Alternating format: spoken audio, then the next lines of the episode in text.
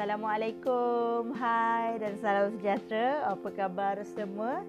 Anda bersama lagi dengan saya Nurul Fikrah binti Aziz. Baiklah, hari ini saya nak bercerita tentang ratu supermodel terkenal iaitu Madeline Stewart yang berusia 25 tahun.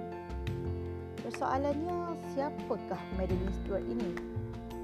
Saya pasti ramai yang mengikuti Madeline Stewart dan ramai juga yang mengenali Madeline Stewart ini. Penampilan supermodel Madeline Stewart di pentas runway telah mencetuskan fenomena dalam industri fashion. Bukan kerana kecantikannya, tetapi kerana keistimewaan Madeline yang merupakan seorang gadis Down syndrome.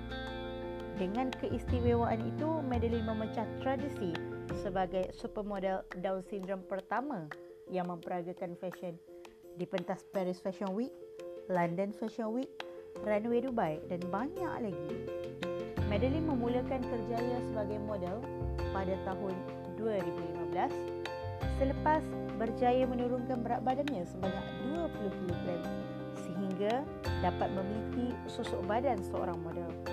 Apa yang menarik mengenai Madeline ialah Madeline bukan sahaja berjaya menjadi seorang model.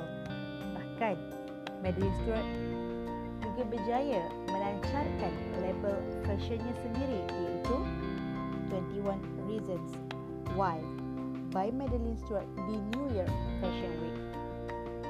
Dia menyokong komuniti kelainan upaya di Australia untuk bangkit sebagai orang kelainan upaya yang bekerja dan berketerampilan.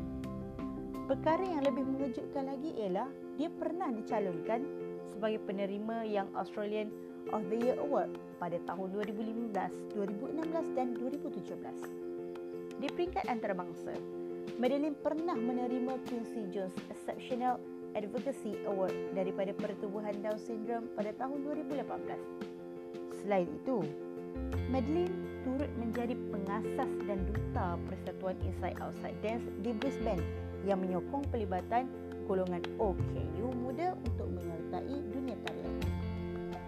Dalam satu bual bicara, Mary mengatakan tiada yang lebih mengembirakan selain apa yang saya perolehi hari ini. Saya dapat menunjukkan kepada seluruh dunia bahawa semua manusia ialah sama tetapi dengan keupayaan yang berbeza. Baiklah, pokok pangkal yang ingin saya sampaikan pada hari ini bukanlah semata-mata kisah Madeline Stewart.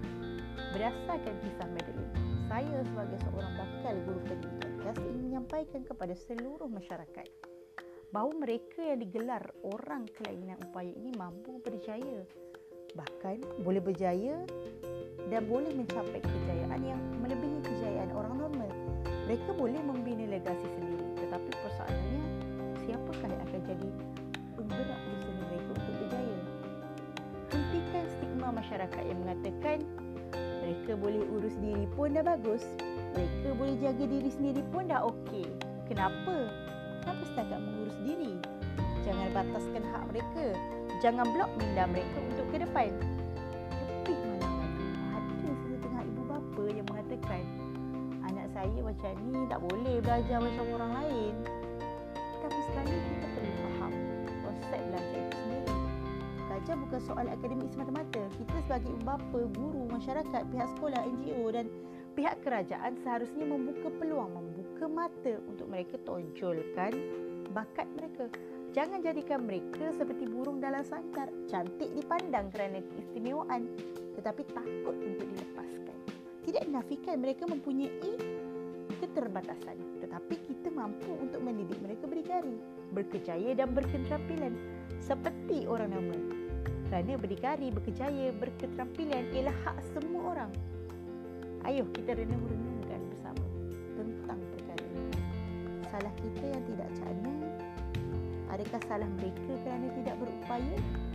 Salah ibu bapakah yang tidak peka?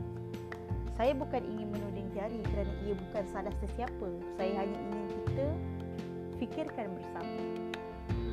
Baiklah, itu sahaja dari saya. Sekian, terima kasih. Thank you.